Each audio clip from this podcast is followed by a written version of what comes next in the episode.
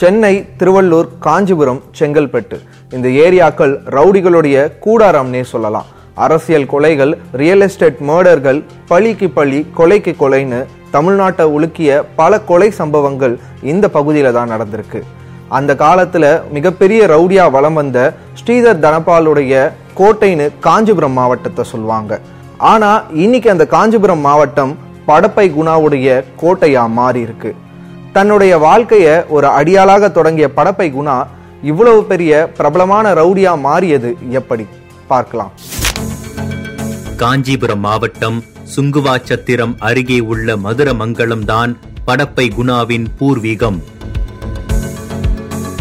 3வது வரைக்கும் படித்திருக்கும் குணா 1980-90களில் பிரபல ரவுடியாக இருந்த தாம்பரம் சிவாவிடம் அடியாளாக இருந்திருக்கிறார். அவருடன் சேர்ந்து தாம்பரம் ரயில்வே ஸ்டேஷன் மார்க்கெட்டில் மாமூல் வசூலிப்பது, கடைக்காரர்களை மிரட்டுவது என அடியாளாக அவருடன் வலம் வந்திருக்கிறார். பின்னர் தனி ஆளாக மாமூல் வசூல் செய்வது என சின்ன சின்ன கட்ட பஞ்சாயத்துகளில் ஈடுபட்டு வந்த படப்பை குணா அப்போது குன்றத்தூர் பகுதியில் உள்ள சேத்துப்பட்டு ஊராட்சி மன்ற தலைவராக இருந்த சங்கர் கொலை வழக்கில் சிறைக்கு சென்றார். அதுவரை வெறும் குணாவாக இருந்த குணா அந்த கொலை சம்பவத்திற்கு பிறகு படப்பை குணா என்ற அடைமொழியுடன் பலம் வரத் தொடங்கினார். அதற்கு அடுத்தபடியாக ஊரப்பாக்கம் பகுதியைச் சேர்ந்த அரசியல் பிரமுகர் G.N.R. குமாரை தனது கூட்டாளிகளுடன் சேர்ந்து வெடிகுண்டு வீசி கொலை செய்ததாகவும் படப்பை குணாவின் மீது வழக்கு பதிவு செய்யப்பட்டது. குணாவின் வளர்ச்சியினால் தாம்பரம் சிவா பாதிக்கப்படவே தன்னுடைய கூட்டாளியான ரவுடி சிவிலியை வைத்து குணாவை தீர்த்து கட்ட ரவுடி தாம்பரம் சிவா திட்டமிட்டார். இந்த தகவலை அறிந்த படப்பை குணா தன்னுடைய கூட்டாளிகளை வைத்து ரவுடி சிவிலியை தீர்த்து கட்டினார். இனிமேல் தாம்பரம் சிவா உயிருடன் இருந்தால் தன்னை தீர்த்து கட்டி விடுவார் என நினைத்த குணா அவர் மீது வெடிகுண்டு வீசி கொலை செய்ய முயற்சி செய்தார். ஆனால் அதிலிருந்து சிவா தப்பித்து விட்டார். இப்படி தன்னுடைய எதிரிகள் ஒவ்வொருவரையாக காலி செய்துவிட்டு காஞ்சிபுரம் மாவட்டத்தில் ஒரு பெரிய ரவுடியாக வளரத் தொடங்கினார் படப்பை குணா. கடந்த 2017 வரைக்கும் காஞ்சிபுரம் மாவட்டத்தையே தன்னுடைய கட்டுப்பாட்டுல தாதா ஸ்ரீதர் வைத்திருந்தாரு. அதனால படப்பை குணாவுடைய வளர்ச்சி தடைபட்டுட்டே இருந்துச்சு. ஒரு கட்டத்துக்கு மேல போலீஸோடைய தேடுதல் வேட்டைக்கு பயந்து தாதா ஸ்ரீதர் கம்போடியால தலைமறைவாகியிருந்தாரு. திடீர்னு தாதா ஸ்ரீதர் தற்கொலை செஞ்சுக்கிட்டாருன்ற ஒரு செய்தி வெளியாகி பெரும் பரபரப்பை ஏற்படுத்துச்சு. ஆனா அந்த செய்தி படப்பை குணாவுக்கு மட்டும் ஒரு மகிழ்ச்சியான செய்தியா அமைந்தது. ஸ்ரீதர் தனபாலின் மறைவுக்கு பிறகு பல வருடங்களாக அவருடன் இருந்த கூட்டாளிகளான தனிகாவும் தினேஷும் யார் அடுத்த காஞ்சிபுரத்தி ஸ்ரீதர் என்கிற போட்டியில் இரு அணிகளாக பிரிந்து கோஷ்டி மோதலில் ஈடுபட்டனர். ஸ்ரீதரிடம் இருந்த ஆட்கள் பாதி பேர் ரவுடி தனிகாவிடமும் பாதி பேர் ரவுடி தினேஷிடமும் தஞ்சம் புகுந்தனர். இருவருக்கும் இடையே நடந்த தாதா போட்டியில் மாறி மாறி இரு கோஷ்டியினரும் வெட்டி கொலை செய்து கொண்டனர். ஆன்மீக பூமியான காஞ்சிபுரம் இரத்த பூமியானது. இந்த போட்டியில் ஸ்ரீதர் தனபாலின் தம்பி கருணாகரனையே வெட்டி கொலை செய்து பலி கொடுத்தனர். இருவருக்கும் இடையே ஏற்பட்ட இந்த பகையை தனக்கு சாதகமாக பயன்படுத்திக் கொண்டார் படப்பை குணா. காஞ்சிபுரத்திற்கு அருகே இருக்கிற இருங்காட்டுக்கோட்டை, ஸ்ரீபெரும்புதூர், சிப்காட் ஆகிய பகுதிகளில் உள்ள நிறுவனங்கள்ல இரும்பு கழிவுகள், அதாவது ஸ்கிராப்புகளை வாங்கி அதை அதிக விலைக்கு ஆந்திரா, கர்நாடகா போன்ற வெளி மாநிலங்களுக்கு ஏற்றுமதி செஞ்சு அதிகமா சம்பாதிக்க தொடங்கினாரு குணா. அது மட்டும் இல்லாம அந்த நிறுவனங்கள்ல ஹவுஸ் கீப்பிங், செக்யூரிட்டின்ட்டு ஆட்களையும் சேர்த்து விட்டாரு. அதன் பிறகு அந்த நிறுவனங்கள்ல இருக்கிற கேன்டீன் டெண்டர்களை எடுத்து கொஞ்சம் கொஞ்சமா அந்த நிறுவனங்களுக்குள்ள நுழைய தொடங்கினாரு. அது மட்டும் இல்லாம கொஞ்ச நாட்கள் கழித்து தான் சேர்த்து விட்ட அந்த ஆட்களை வைத்தே அந்த நிறுவனங்கள்ல இருக்கிறவங்களை மிரட்டி அந்த நிறுவனங்களை தன்னுடைய கட்டுப்பாட்டுக்கு கொண்டு வந்துருவாராம் படப்பை குணா.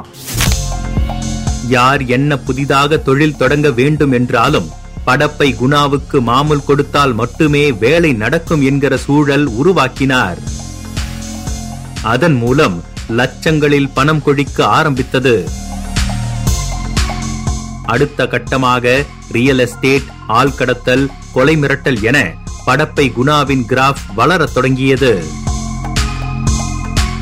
இந்த சூழலில்தான் சாதி மறுப்பு திருமணம் செய்து கொண்ட குகன் ஞானப்பிரியா காதல் ஜோடியை மிரட்டிய பிரச்சனையில் சிக்கி ஊடகங்களின் மூலம் பிரபலமானார் படப்பை குணா. இது மட்டுமல்ல, மாமூல் கேட்டு மிரட்டியது, கட்ட பஞ்சாயத்து, கொலை, கொலை மிரட்டல், ரியல் எஸ்டேட் மோசடி என பல்வேறு புகார்கள் அவர் மீது கொடுக்கப்பட்டது. ஆனாலும் தக்க ஆதாரங்கள் எதுவும் இல்லாமல் குணாவை கைது செய்யவில்லை காவல்துறையினர். அப்படியே கைது செய்தாலும் ஜாமீனில் வெளியே வந்து மீண்டும் ரவுடிசத்தை தொடர்ந்தார். படப்பை குணா அதிமுகவுடைய ஆதரவாளராக இருந்தார். அதனாலதான் அவர் மீது காவல்துறை நடவடிக்கை எடுக்கவோ கைது செய்யவோ தயக்கம் காட்டுதுன்ட்டு சில தகவல்கள் பரவ தொடங்குச்சு. காஞ்சிபுரம் மாவட்டம் மட்டும் இல்லாம செங்கல்பட்டு, திருவள்ளூர் மாவட்டத்திலையும் படப்பை குணாவுடைய ஆதிக்கம் அதிகரிக்க தொடங்குச்சு. நிலத்தை விற்று தருவதா சொல்லி கட்ட பஞ்சாயத்து செஞ்சு நிலத்தை அபகரிப்பது, கந்து வட்டிக்கு பணம் கொடுத்து அதை வசூல் செய்வதா சொல்லி அத்துமீறுவதுன்ட்டு இவரால பாதிக்கப்பட்டவர்களுடைய பட்டியல் நீண்டு கொண்டே போகுது. அதற்கும் ஒரு படி மேலே போய் ஸ்ரீபெரும்புதூரில் உள்ள அரசுக்கு சொந்தமான 5 கோடி மதிப்புள்ள குளத்தை ஆக்கிரமித்து அதனை முழுவதுமாக மூடி விவசாய நிலமாக மாற்றி ஆக்கிரமிப்பு செய்தார். படப்பை குணாவினால் பாதிக்கப்பட்ட சிலர் காவல் நிலையத்தில் புகார் கொடுத்திருக்கிறார்கள். ஆனால் பலர் உயிருக்கு பயந்து கொண்டு புகார் கொடுக்காமல் இருந்துள்ளனர். தன்னை இனிமேல் யாராலும் ஒன்றும் செய்ய முடியாது, காஞ்சியின் அடுத்த தாதா நான்தான் தோரணையில் வலம் வந்தார். படப்பை குணா மீது மொத்தம் 48 வழக்குகள் உள்ளது. அதில் 8 கொலை வழக்குகள், 11 கொலை முயற்சி வழக்குகள், கட்ட பஞ்சாயத்து, மாமூல் வசூல், தொழில் நிறுவனங்களை மிரட்டி பணம் பறிப்பது, ரியல் எஸ்டேட் மோசடி, ஸ்கிராப் பிசினஸ் என குறுகிய காலத்தில் மிகப்பெரிய ரவுடியாக வளர்ந்தவர்தான் இந்த படப்பை குணா. சினிமாக்களில் காட்டப்படும் ரவுடிகளைப் போல கழுத்தில் பெரிய தங்கச்சங்கிலி, எப்போதும் கூட 20 பேர், காரின் முன்பும் பின்பும் 10 கார்கள் சூழ காஞ்சிபுரம் ஏரியாவையே கலக்கி வந்தவர்தான் இந்த குணா. திமுக ஆட்சிக்கு வந்த பிறகு சட்ட ஒழுங்கு டிஜிபியா பொறுப்பேற்ற சைலேந்திர பாபு ரவுடிகளுடைய அட்ராசிட்டியை அடக்குவதற்காக உத்தரவிட்டாரு. அது மட்டும் இல்லாம செங்கல்பட்டு, திருவள்ளூர், காஞ்சிபுரம், சென்னை ஆகிய மாவட்டங்களின் மீது அவர் தனியா கவனம் செலுத்த தொடங்கினாரு. காஞ்சிபுரத்துல நடக்கிற குற்ற சம்பவங்கள் படப்பை குணாவை கண்காணித்து வந்த காவல்துறை படப்பை குணாவை கைது செய்ய தயாரானாங்க. காவல்துறை அதிகாரி சுதாகர் காஞ்சிபுரத்தின் காவல் கண்காணிப்பாளராக நியமிக்கப்பட்டார். அவர் பொறுப்பேற்றவுடன் அனைத்து ரவுடிகளுக்கும் ஒரு வார்னிங் கொடுக்கப்பட்டது. இனிமேல் இப்படியான சம்பவங்களில் ஈடுபட்டால் நம்மை என்கவுண்டர் செய்து விடுவார்கள் என்ற அச்சம் படப்பை குணாவுக்கு ஏற்படவே உடனே எஸ்பி அலுவலகத்திற்கு போய் இனிமே எந்த குற்றச்சம்பவங்களிலும் ஈடுபட மாட்டேன் என மன்னிப்பு கடிதம் எழுதி கொடுத்திருக்கிறார். ஆனாலும் காவல்துறை அதிகாரிகளுக்கு குணா மீது எந்த நம்பிக்கையும் இல்லை. கொஞ்ச நாளைக்கு அப்படியே விட்டு வைக்கலாம், திரும்பவும் ஏதேனும் கட்ட பஞ்சாயத்தில் ஈடுபட்டால் ஸ்கெட்ச் போட்டு தூக்கிவிடலாம் என போலீசார் நினைத்திருந்தனர். அவர்கள் நினைத்தது போலவே மன்னிப்பு கடிதம் எழுதி கொடுத்த 10 நாட்களில் சுங்குவார் சத்திரம் காவல் நிலையத்தில் படப்பை குணா மீது ஒரு புகார் கொடுக்கப்படுகிறது. சுங்குவாச்சத்திரம் அருகே உள்ள கீரநல்லூர் கிராமத்தை சேர்ந்த ரூபாவதி படப்பை குணா மீது கம்ப்ளைண்ட் கொடுத்திருந்தாங்க. அந்த கம்ப்ளைண்ட்ல என்னுடைய அப்பா 1.5 வருடத்திற்கு முன்பு படப்பை குணா கிட்ட நிலத்தை அடமானம் வச்சு 2 லட்சம் ரூபாய் வாங்கியிருந்தாரு. ஆனா இப்போ அந்த நிலத்தோட பட்டாவை கேட்டு படப்பை குணா தன்னை மிரட்டுறதா அவங்க கம்ப்ளைண்ட் கொடுத்திருந்தாங்க. அந்த கம்ப்ளைண்ட்டை விசாரிச்ச காவல்துறை படப்பை குணாவை கைது செஞ்சு சிறையில் அடைச்சிருக்காங்க. அப்போது தமிழ்நாட்டில் உள்ளாட்சி தேர்தல் அறிவிக்கப்பட்டிருந்தது. படப்பை குணாவின் மனைவி எல்லம்மாள் ஸ்ரீபெரும்புதூர் ஒன்றியத்தில் கவுன்சிலர் பதவிக்கு சுயேட்சையாக போட்டியிட்டார். எப்படியாவது தன்னுடைய மனைவி இந்த தேர்தலில் வெற்றி பெற வேண்டுமென சிறையில் இருந்தபடியே தன்னுடைய அடியாட்களை வைத்து தேர்தல் பணிகளை மேற்கொண்டிருக்கிறார் படப்பை குணா. எல்லம்மாளுக்கு எதிராக போட்டியிட்ட முக்கிய வேட்பாளர்களை மிரட்டி வாபஸ் பெற செய்வது, பணம் கொடுத்து சரி கட்டுவது என தீவிரமாக தேர்தல் களத்தில் செயல்பட்டிருக்கிறார். தேர்தல் முடிவில் எல்லம்மாளும் வெற்றி பெறுகிறார். அடுத்த கட்டமாக தன்னுடைய மனைவியை ஸ்ரீபெரும்புதூர் ஒன்றிய தலைவராக்க வேண்டுமென நினைத்த படப்பை குணா கவுன்சிலர்களை மிரட்டி விலைக்கு வாங்குகிறார். மொத்தம் 16 கவுன்சிலர்களில் 8 பேர் திமுக கவுன்சிலருக்கு ஆதரவாகவும் 8 பேர் எல்லம்மாளுக்கு ஆதரவாகவும் வாக்களித்திருந்தனர். அதில் குலுக்கல் முறையில் திமுக கவுன்சிலர் கருணாநிதி ஒன்றிய தலைவர் பதவிக்கு தேர்வாகினார். மற்ற கவுன்சிலர்களை மிரட்டி விலக்கி வாங்கிய செய்தி திமுகவுடைய ஒரு முக்கிய புள்ளிக்கும் காவல்துறை அதிகாரிக்கும் தெரிய வருது. இதுக்கு முதல் காரணமாக இருந்த படப்பை குணாவை சிறையில அடைச்சு வெளியே வர முடியாத அளவிற்கு குண்டர் சட்டத்தில் வழக்கு பதிவு செய்ய அவங்க திட்டமிட்டாங்க. ஆனால் இந்த தகவல் படப்பை குணாவுக்கு எப்படியோ தெரிய வந்துருச்சு. உடனே ரூபாவதி வீட்டுக்கு ஆட்களை அனுப்பி அவங்கள மிரட்டி மறுபடியும் அந்த கம்ப்ளைண்ட்டை வாபஸ் வாங்க வச்சுட்டாரு. அதன் பிறகு நிபந்தனை ஜாமீன்ல படப்பை குணா வெளியே வந்துட்டாரு. படப்பை குணாவின் இந்த செயல்பாடுகள் எல்லாம் நோட் போட்டு டிஜிபிக்கு அனுப்பப்படுகிறது. உடனே எஸ்பி வெள்ளைத்துறை தலைமையில் ஒரு சிறப்பு குழு அமைக்கப்படுகிறது. காஞ்சிபுரத்தில் படப்பை குணா உள்ளிட்ட ரவுடிகளின் செயல்பாடுகளை அந்த டீம் கண்காணித்து வந்தது. வேறு ஏதேனும் வழக்கு பதிவு செய்து குணாவை கைது செய்ய திட்டம் போட்டனர் காவல்துறையினர். ஆனால் எந்த வழக்கிலும் தகுந்த ஆதாரங்கள் இல்லாமல் போனதால் ஏமாற்றமே மிஞ்சியது. சுங்குவார் சத்திரம் காவல் நிலையத்தில் கையெழுத்து போட வேண்டும் என்ற நிபந்தனையில் ஜாமீனில் வெளியே வந்த படப்பை குணா கையெழுத்து போடாமல் ஏமாற்றி வந்திருக்கிறார். உடனே அவருக்கு சம்மன் அனுப்பப்பட்டுள்ளது. தனக்கு கொரோனா பாதிப்பு உள்ளதாக பதில் அளித்தார். அதற்கான போலியான சான்றிதழும் தயாரித்து அனுப்பினார். இந்த சம்பவங்கள் எல்லாம் எஸ்பி வெள்ளைத்துறை டீமுக்கு எரிச்சலையே ஏற்படுத்தியிருக்கிறது. காஞ்சிபுரம் டிஐஜி சத்யபிரியா தலைமையில தொழில் நிறுவனங்களை நடத்துபவர்களை அழைத்து ஒரு கூட்டம் நடத்தினாங்க. அந்த கூட்டத்துல உங்ககிட்ட யாராவது பணம் கேட்டு மிரட்டுறவங்க இருந்தா அவங்க மீது தைரியமா வெளிப்படையா இந்த கூட்டத்துல நீங்க புகார் கொடுக்கலாம்ட்டு சொல்லப்பட்டுச்சு. அந்த கூட்டத்துல மட்டுமே கிட்டத்தட்ட 20 பேர் படப்பை குணா மேல புகார் கொடுத்தாங்க.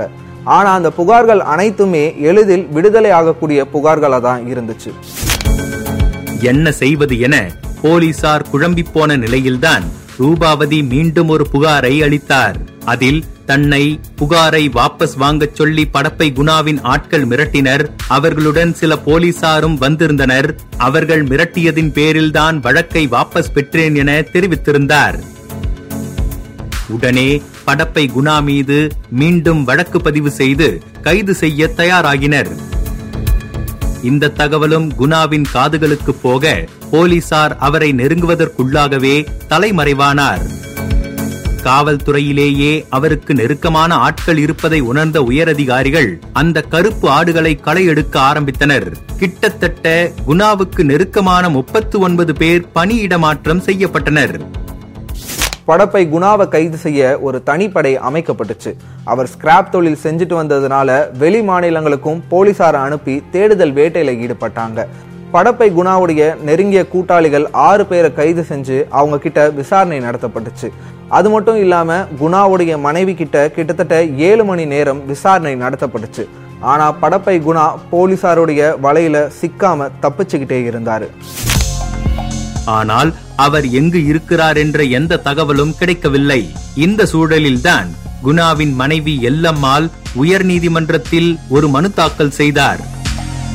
அதில் தன்னுடைய கணவரை போலீசார் என்கவுண்டர் செய்ய திட்டமிடுகிறார்கள் என குறிப்பிடப்பட்டிருந்தது. ஆனால் நீதிபதிகள் அவர் சட்டத்திற்கு உட்பட்டு நடந்து கொண்டு சரணடைந்தால் அவரை காவல்துறையினர் ஒன்றும் செய்ய மாட்டார்கள் என உறுதியளித்தனர். அதன் பின்னர்தான் 2022 ஜனவரியில் படப்பை குணா சைதாப்பேட்டை நீதிமன்றத்தில் சரணடைந்தார். நன்னடத்தை விதிகளை மீறியதாக அவர் மீது வழக்கு பதிவு செய்யப்பட்டு பூந்தமல்லி சிறையில் அடைத்தனர். இந்த நிலையில் கவுன்சிலராக தேர்தலில் நின்று வெற்றி பெற்ற படப்பை குணாவின் மனைவி எல்லம்மாள் முன்னாள் அமைச்சர் பொன் ராதாகிருஷ்ணனின் முன்னிலையில் பாஜகவில் சேர்ந்தார். பின்னர் அவருக்கு மாவட்ட பொறுப்பும் அளிக்கப்பட்டது. அவரது அரசியல் பலத்தை வைத்து தன்னுடைய கணவரை காப்பாற்ற முயற்சி செய்திருக்கிறார். இந்த சூழலில் சிறையிலிருந்து கடந்த மாதம் நிபந்தனை ஜாமீனில் வெளியே வந்த படப்பை குணா தினந்தோறும் உத்திரமேரூர் நீதிமன்றத்தில் கையெழுத்திட்டு வருகிறார். தலைக்கு மேல் பிரச்சனை இருப்பதை உணர்ந்த படப்பை குணாவுக்கு அரசியலில் குதிக்கும் ஆசை எழுந்திருப்பதாக சொல்லப்படுகிறது. ஸ்ரீபெரும்புதூரில் உள்ள ஒரு திருமண மண்டபத்தில் பாஜக கட்சியில் உறுப்பினர் சேர்க்கும் கூட்டம் நடைபெற்றது. அப்போது திடீரென தன்னுடைய ஆதரவாளர்களுடன் பரபரப்பாக திருமண மண்டபத்திற்குள் நுழைந்த படப்பை குணா பாஜகவின் மாநில மற்றும் மாவட்ட நிர்வாகிகளுடன் சிறிது நேரம் ஆலோசனை நடத்தியதாக சொல்லப்படுகிறது. ஏற்கனவே பல ரவுடிகள் பாஜகவில் தஞ்சமடைந்திருக்கும் நிலையில் படப்பை குணாவும் பாஜகவில் தஞ்சமடைய இருப்பதாக தகவல்கள் பரவி வருகின்றன. எப்பையும் ரவுடிகள் தன்னை காப்பாத்திக் கொள்ள கடைசியா கையில எடுக்கிற ஆயுதம் தான் அரசியல். இந்த அரசியல் மூலமா இதுவரைக்கும் செஞ்ச குற்றங்கள்ல இருந்தும் இனிமே செய்ய போற குற்றங்கள்ல இருந்தும் நம்ம காப்பாத்திக்க முடியும்னு அவங்க நினைக்கிறாங்க. ஆனா இந்த விஷயத்தை சட்டமும் காவல்துறையும் எப்படி கையாள போகுதுன்னு பொறுத்திருந்து பார்க்கலாம்.